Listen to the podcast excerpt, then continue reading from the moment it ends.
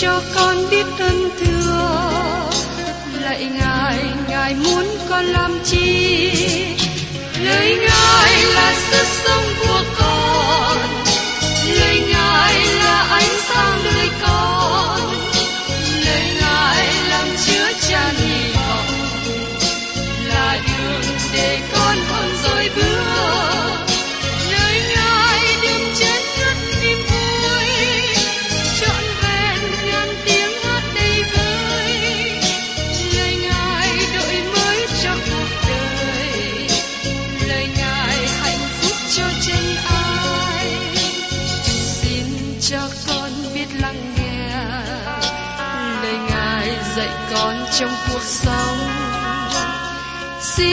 cho con biết lắng nghe.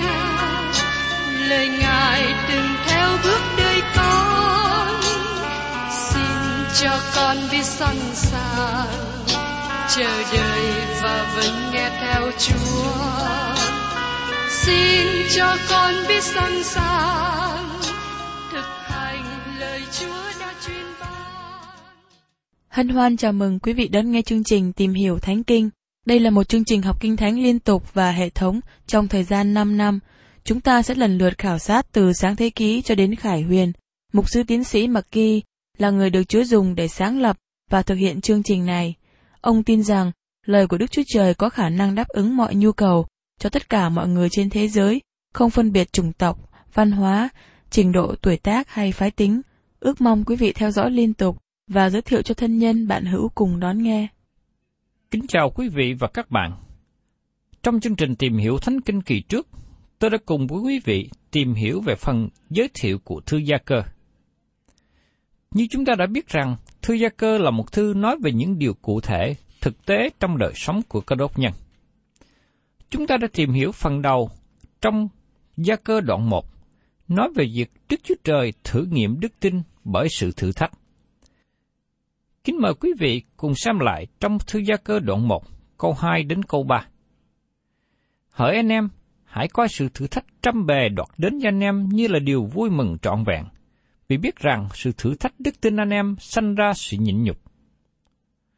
Thưa các bạn, khi có sự khó khăn xảy đến, đừng có khóc than và xem đó như là một việc kinh hãi cho các bạn. Các bạn vui mừng, và kể đó là sự vui mừng mà Đức Chúa Trời đang thử nghiệm các bạn. Câu hỏi thường nêu lên là, cơ đốc nhân có từng trải sự vui mừng khi ở sâu trong sự thử thách và căng thẳng của đời sống không? Thành thật mà trả lời, không. Nhưng đó không phải là những gì cha cơ đang nói ở đây. Nó dẫn đến điều không thực tế, nói rằng các bạn nhận biết ý chỉ của Đức Chúa Trời khi khó khăn đến với các bạn, khi mà các bạn không thật sự nhận biết. Nhiều người giả bộ, sùng kính nói rằng họ tiếp nhận ý chỉ của Đức Chúa Trời, nhưng sau đó đi xung quanh với gương mặt buồn bã, u sầu. Các bạn không nhận biết ý chỉ của Đức Chúa Trời cho đến khi nào các bạn có sự vui mừng. Gia cơ tiếp tục nói rõ rằng, Đức Chúa Trời để sự khó khăn xảy đến với mục đích tốt lành của Ngài. Vì biết rằng sự thử thức trước tin anh em sanh ra sự nhịn nhục. Đức Chúa Trời có mục tiêu của Ngài trong tâm trí. Các bạn có thể nương cậy nơi Ngài về điều đó. Tại đây, Phaolô đang nói về thái độ của tấm lòng khi đối diện với sự khó khăn. Trong Hebrew đoạn 12, chúng ta thấy một phương cách mà Đức Chúa Trời đang dùng trong đời sống của cơ đốc nhân là sự sửa phạt, mà nó có nghĩa là huấn luyện trẻ em. Sự thử thách không có ý nghĩa gì, sự đau khổ cũng không có ý nghĩa gì, và sự thử thách cũng vô lý trừ khi nó có mục đích tốt đẹp cho các bạn. Đức Chúa Trời nói rằng, Ngài có lý do cho họ, và lý do tốt. Trong Roma đoạn 8 có 28, Phaolô nói rằng, Và chúng ta biết rằng mọi sự hiệp lại làm ích cho cả yêu mến Đức Chúa Trời, tức là kẻ được gọi theo ý muốn Ngài đã định. Khi có những áp lực dồn ép của thử thách trên chúng ta, hay khi chúng ta đối diện với sự đau đớn, những tai ương, thái độ của đức tin chúng ta là nên tìm biết ý chỉ của Đức Chúa Trời đang cho phép điều đó xảy đến với một mục đích, và Ngài có mục đích tốt đẹp nào đó.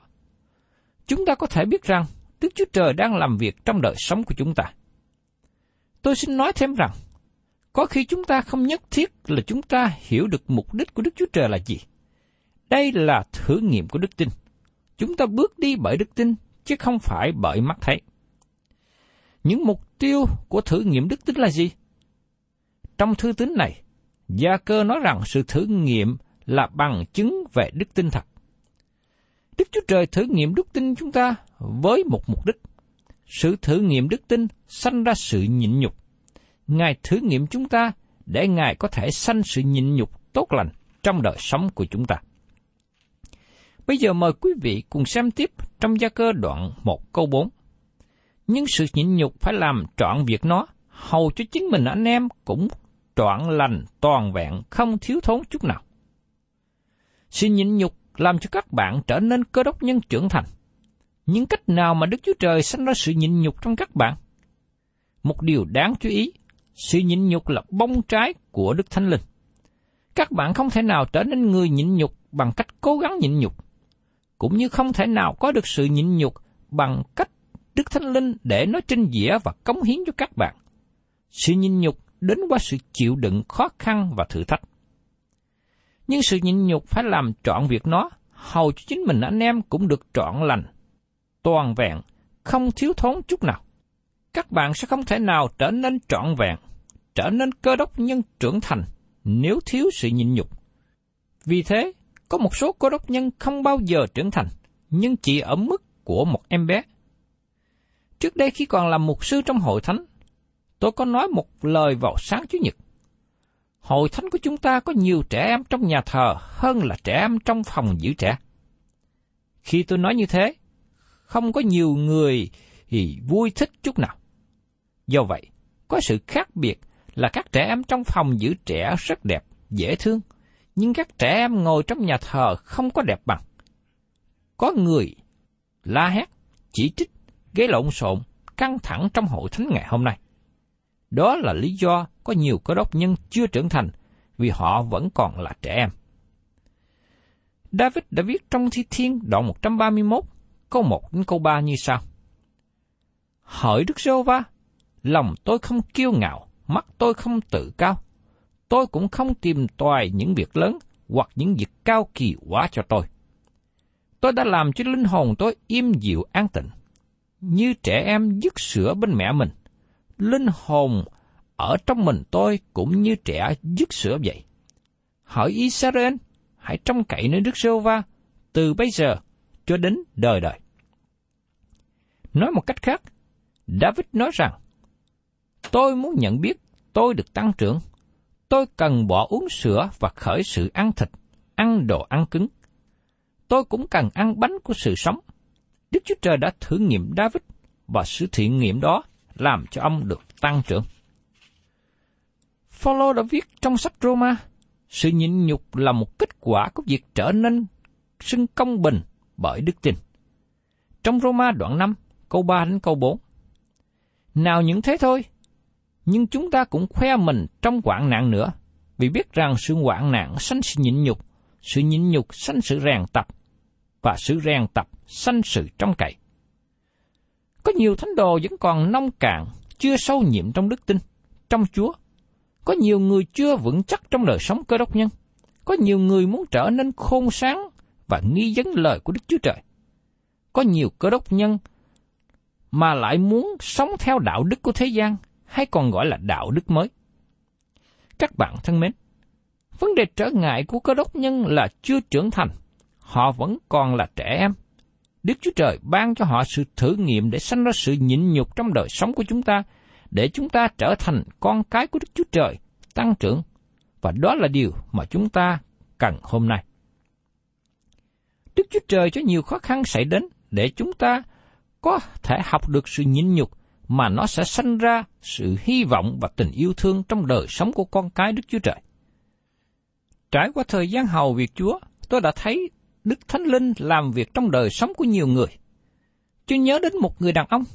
Khi tôi mới biết ông ta, ông luôn tìm lỗi người khác, nói xấu. Tôi nghe nhiều lời chỉ trích nặng nề mà ông ta đã nói. Nhưng khi ông tham dự bữa học kinh thánh vào giữa tuần của hội thánh tổ chức, tôi chú ý ông ta ghi chú trong kinh thánh và chú tâm học hỏi. Trong thời gian khoảng 10 năm, Đức Chúa Trời cho ông này nhiều khó khăn.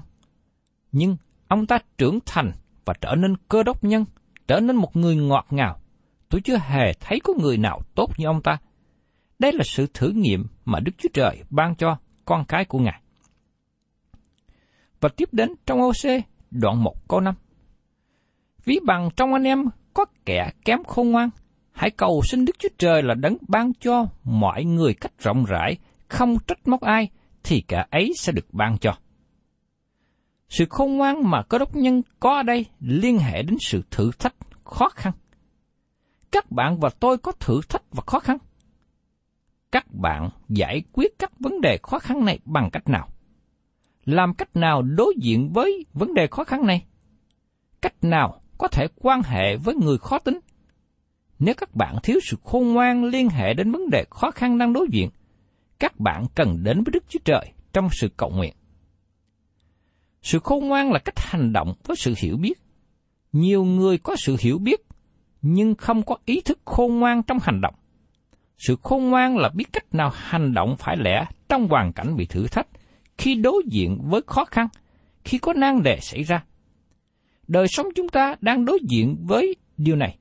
Vì thế, các bạn và tôi cần có sự khôn ngoan từ Đức Chúa Trời. Gia cơ có lời khuyên chúng ta. Hãy cầu xin Đức Chúa Trời là đấng ban cho mọi người cách rộng rãi, không trách móc ai, thì kẻ ấy sẽ được ban cho. Đức Chúa Trời ban cho sự khôn ngoan cách rộng rãi. Ngài luôn muốn giúp đỡ chúng ta trong thời gian như thế. Ngài sẵn sàng ban cho. Nếu chúng ta thiếu sự khôn ngoan, xin hãy đến với Đức Chúa Trời. Ngài nghe lời cầu nguyện của chúng ta và trả lời cầu xin của chúng ta. Trong gia cơ đoạn 1 câu 6 nói tiếp, nhưng phải lấy đức tin mà cầu xin, chớ nghi ngờ, vì cả hai nghi ngờ giống như sóng biển bị gió động và đưa đi đây, đi đó. Có thể đây không phải là vấn đề khó khăn của các bạn, nhưng nó là vấn đề khó khăn của tôi trong đời sống cơ đốc nhân. Nhưng xin đừng hiểu lầm tôi nhé. Tôi đã tin Chúa Giêsu Christ là đấng cứu thế của tôi. Tôi tin với tất cả tấm lòng và linh hồn của tôi rằng Ngài đã cứu tôi và sẽ đem tôi về thiên đàng. Nhưng khi đối diện với vấn đề thực tế trong đời sống, đó là nơi tôi gặp sự khó khăn. Chẳng hạn như thời gian trước đây khi còn đi học, vì tôi ra từ một gia đình nghèo và không có đức tin rằng Chúa có cho tôi học đến khi tốt nghiệp hay không. Nhưng Gia cơ khuyên chúng ta rằng, phải lấy đức tin mà cầu xin, chớ nghi ngờ. Tại sao các bạn không tin vào Đức Chúa Trời? Có phải các bạn là cơ đốc nhân mà có gương mặt buồn hiện nay không? Các bạn có đang lo lắng là các vấn đề khó khăn của các bạn được giải quyết như thế nào? Tôi biết các bạn cảm nghĩ như thế nào, bởi vì tôi cũng ở trong hoàn cảnh như vậy. Tại sao các bạn không tin cậy vào Đức Chúa Trời? Tại sao các bạn không đến cùng Ngài? Tôi biết rằng tôi không đủ sức để đối diện với nhiều vấn đề khó khăn trong đời sống. Nhưng tôi biết tôi có cha thiên thượng, Ngài có thể ban cho tôi sự khôn ngoan mà tôi cần. Vì kẻ hay nghi ngờ giống như sóng biển, bị gió động và đưa đi đây, đi đó. Chúng ta thường nói rằng chúng ta tin cậy vào Đức Chúa Trời, nhưng sau đó chúng ta tự làm quyết định cho chính mình. Hoặc thường khi chúng ta nói rằng chúng ta trao vấn đề khó khăn cho Chúa, nhưng sau đó tự giải quyết. Đó là điểm mà chúng ta lầm lỗi. Người như thế dễ bị lai động. Và tiếp đến trong gia cơ đoạn 1 câu 7. Người như thế chớ nên tưởng mình lãnh được vật chi từ nơi Chúa. Nếu các bạn cố gắng giải quyết những vấn đề khó khăn bởi chính các bạn, thì Đức Chúa Trời không cần làm gì cho các bạn. Vì thế, tôi mong muốn các bạn trao vấn đề khó khăn cho Chúa để nhờ Ngài giải quyết. Và giờ đây, Gia cơ ban cho chúng ta một lời châm ngôn, thêm nữa mà nó rất hay. Trong Gia cơ đoạn 1 câu 8. Ấy là một người phân tâm, phàm làm việc gì đều không định. Đây là vấn đề khó khăn lớn của dân Israel trước đây. Tiên tri OC nói cho chúng ta biết rằng, dân Israel giống như chim bồ câu ngay dại. Trước nhất, họ tìm kiếm sự giúp đỡ từ người Ai Cập, và sau đó tìm kiếm sự giúp đỡ từ người Assyri. Họ quay sang người này và sau đó quay sang người kia. Nhưng tại sao họ không quay sang với Đức Chúa Trời để nhờ sự cứu giúp từ nơi Ngài? Nhiều lần khi khó khăn đến, chúng ta đi đến chỗ này chỗ kia để cố gắng giải quyết. Cho đến khi sự việc xảy ra, chúng ta không đem nó giao cho Đức Chúa Trời. Khi chúng ta bắt đầu một ngày mới hôm nay, các bạn có trình lên Chúa những vấn đề đang đối diện không? Trước đây khi còn làm mục sư trong hội thánh, tôi thường tiếp xúc với nhiều người đến để xin tư vấn. Tôi thường cầu nguyện xin Chúa cho tôi có sự khôn ngoan để biết cách nào có thể khuyên giải. Khi lắng nghe những vấn đề khó khăn mà họ tiếp xúc với tôi, để tôi có thể hiểu họ. Đồng thời tôi cũng xin Chúa cho tôi có sự khôn ngoan khi lắng nghe, khi tiếp xúc với người mới, để tôi có thể hiểu và nhận biết họ, nói thật lòng hay không, hoàn cảnh của họ như thế nào. Chúng ta luôn cần sự khôn ngoan để đối diện với, với những vấn đề khó khăn trong đời sống của mình. Và tiếp đến trong gia cơ đoạn 1 câu 9. Anh em ở địa vị thấp hàng nào, hãy khoe khoang về phần cao trọng mình. Các bạn có thể nói, tôi chỉ là một người nghèo, tôi không có nhiều vật chất, tôi không có nhiều tiền. Các bạn thân mến, nếu các bạn là con cái của Đức Chúa Trời, các bạn có sự giàu có, các bạn có kho báu trên trời, các bạn có suy nghĩ những gì các bạn có trong đấng Christ không? Chúng ta có mọi sự trong Ngài. Và Phaolô nói ở trong Corinto thứ nhất đoạn 3, câu 21 đến 23. Vậy, chứ khoe khoang về loài người, vì mọi sự đều thuộc về anh em, hoặc Phaolô, hoặc Apollo, hoặc Sepha, hoặc thế gian, hoặc sự sống, hoặc sự chết, hoặc những sự bây giờ, hoặc những sự hầu đến. Hết thảy mọi sự đều thuộc về anh em, anh em thuộc về Đấng Christ, Đấng Christ thuộc về Đức Chúa Trời. Tôi thuộc về Đấng Christ, và mọi điều Ngài có, Ngài sẽ ban cho chúng ta. Tôi có sự sống, tôi có phước hạnh, tất cả những gì có trong Đấng Christ, chúng ta có thể vui hưởng những điều này. Bất kể các bạn là người thấp hèn hay người nghèo nàn trên đất này, các bạn trở nên giàu có trong Đấng Christ và các bạn có một số điều vui hưởng. Và tiếp đến trong gia cơ đoạn 1 câu 10. Kẻ giàu cũng hãy khoe mình về phần đế hàng vì người sẽ qua đi như hoa cỏ. Tôi luôn nhớ câu này khi tôi đi bộ ngang qua sân cỏ của trường đại học. Các tòa nhà lớn trong trường đại học được đặt tên bởi một người giàu có nào đó. Các bạn có biết những người giàu này hiện nay ở đâu không? Họ giống như bông, nở ra tốt đẹp hôm qua, nhưng hôm nay đã qua rồi. Tôi nghĩ rằng trước đây họ là những người có quyền lực, có tiền bạc, nhưng giờ đây họ đã mở phai. Vì thế, xin đừng quá vui mừng về sự kiện các bạn là người giàu, bởi vì các bạn không thể nào giữ tiền bạc được lâu.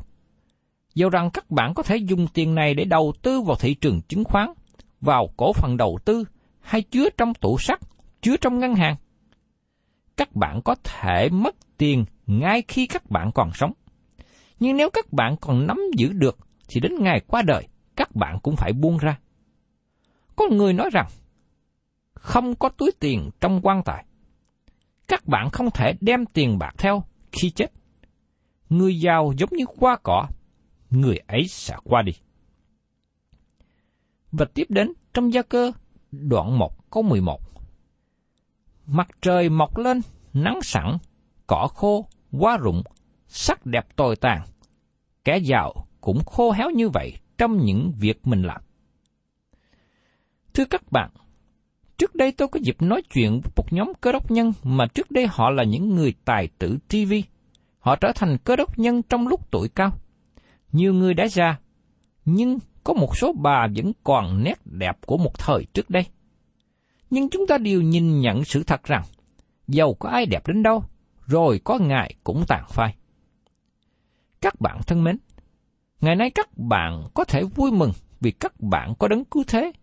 Ngài là đấng cứu chuộc các bạn và sẽ đem các bạn về thiên đàng. Nhưng Ngài cũng giúp đỡ cho các bạn trong cuộc sống mỗi ngày nữa. Khi tôi dạy về sách cấm ngôn, tôi giống như một chàng thanh niên đang tìm hiểu nhiều trường đại học để nạp đơn đi học. Một trong những trường này là Đại học Khôn Ngoan. Nhưng trong thơ tính gia cơ có một trường khác, đó là trường thử nghiệm. Đó là trường mà hết thảy chúng ta đang ở hiện nay. Đức Chúa Trời muốn đem tất cả các con cái của Ngài trở thành cơ đốc nhân trưởng thành, và Ngài có nhiều sự thử nghiệm cho chúng ta thực hiện. Ngài thử nghiệm để xem tất cả các con cái của Ngài có phải là người thành thật hay không, và để chỉ ra những người vả vờ. Ngài muốn cho chúng ta có sự bảo đảm rằng chúng ta là con cái của Đức Chúa Trời. Chúng ta cần nên thấy phương diện tích cực của sự thử nghiệm đức tin. Các bạn thân mến, nếu các bạn hiện nay không có sự khó khăn nào hết, các bạn cần xem lại sự cứu rỗi của các bạn. Nếu các bạn đang ở trong khó khăn, đó là dấu hiệu tốt để biết rằng các bạn thuộc về Chúa. Đức Chúa Trời có nhiều mục tiêu trong sự thử nghiệm của Ngài. Tại đây, Gia cơ nhấn mạnh về sự nhịn nhục. Đức Chúa Trời không những muốn ban cho chúng ta bằng chứng rằng các bạn là con cái của Đức Chúa Trời, nhưng Ngài muốn sanh ra sự nhịn nhục trong đời sống của các bạn nữa. Nhiều người diễn đạt như thế này. Nếu tôi phải mang gánh nặng, Đấng Christ sẽ mang cho tôi. Đôi lúc chúng ta phải hạ xuống trước khi nhìn lên cao. Trong chúng ta có sự yếu đuối, dầu rằng chúng ta đang mạnh mẽ. Trong Đấng Christ chúng ta mạnh mẽ, dẫu rằng chúng ta đang yếu đuối. Nó không phải là vấn đề chúng ta sống bao lâu, nhưng chúng ta sống như thế nào. Đây là bối cảnh quan trọng mà chúng ta cần có. Có nhiều người ngạc nhiên không biết tại sao họ trải qua sự thử nghiệm đau đớn đặc biệt nào đó. Nhiều năm trước đây, tôi nhận được thư của một cơ đốc nhân viết như sau. Tôi có người vợ mà bà ta bị bệnh suốt 20 năm, và trong thời gian đó, 10 năm bà bị bệnh liệt. Không có hy vọng nào cho bà có thể rời khỏi bệnh viện. Làm thế nào cha yêu thương làm cho một người gánh nặng đau đớn kéo dài như vậy? Nhưng tôi biết vợ tôi yêu mến Đức Chúa Trời. Người đàn ông này có sự quan tâm thật lòng. Ông ta không có câu trả lời cho vấn đề khó khăn của ông ta, và tôi cũng không có câu trả lời nữa.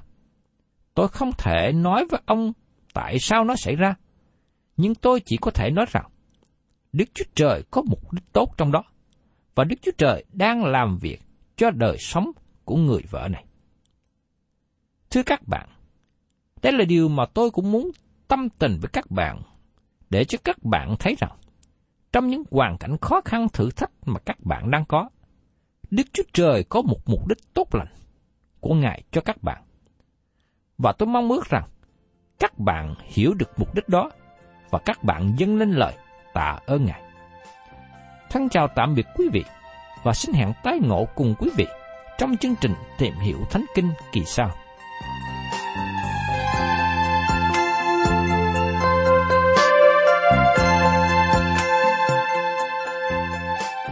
Cảm ơn quý vị đã đón nghe chương trình Tìm hiểu Thánh Kinh.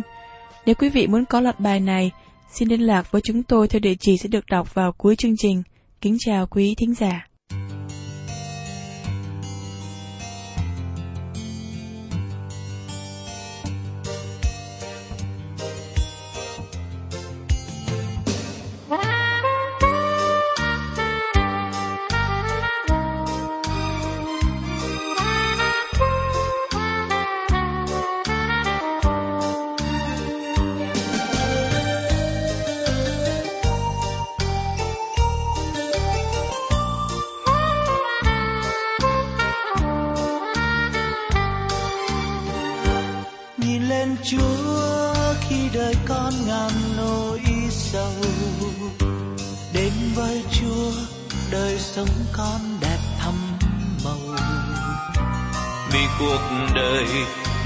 Ngang trái và lòng người nhiều gian dối nên con tìm về tựa nương bên Chúa cho cuộc đời chan chứa một niềm vui. Con xin cúi đầu ăn năn mình ngàn lỗi lầm qua bao tháng ngày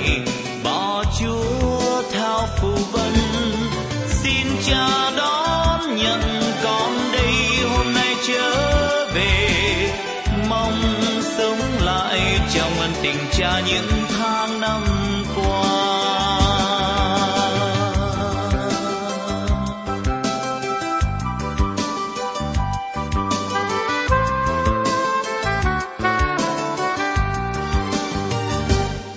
Về bên Chúa, khi người yêu chạy theo tình, đến với Chúa, đời sống con được an bình vì cuộc tình nhiều oan trái và lời thề người quên lãng, nên con tìm về tựa nương bên Chúa cho cuộc tình tô thắm lời thủy chung.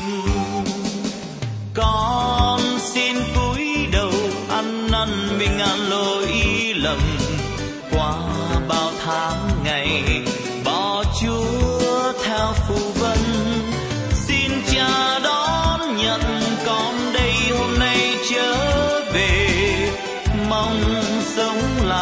chào trong tình cha những tháng năm qua.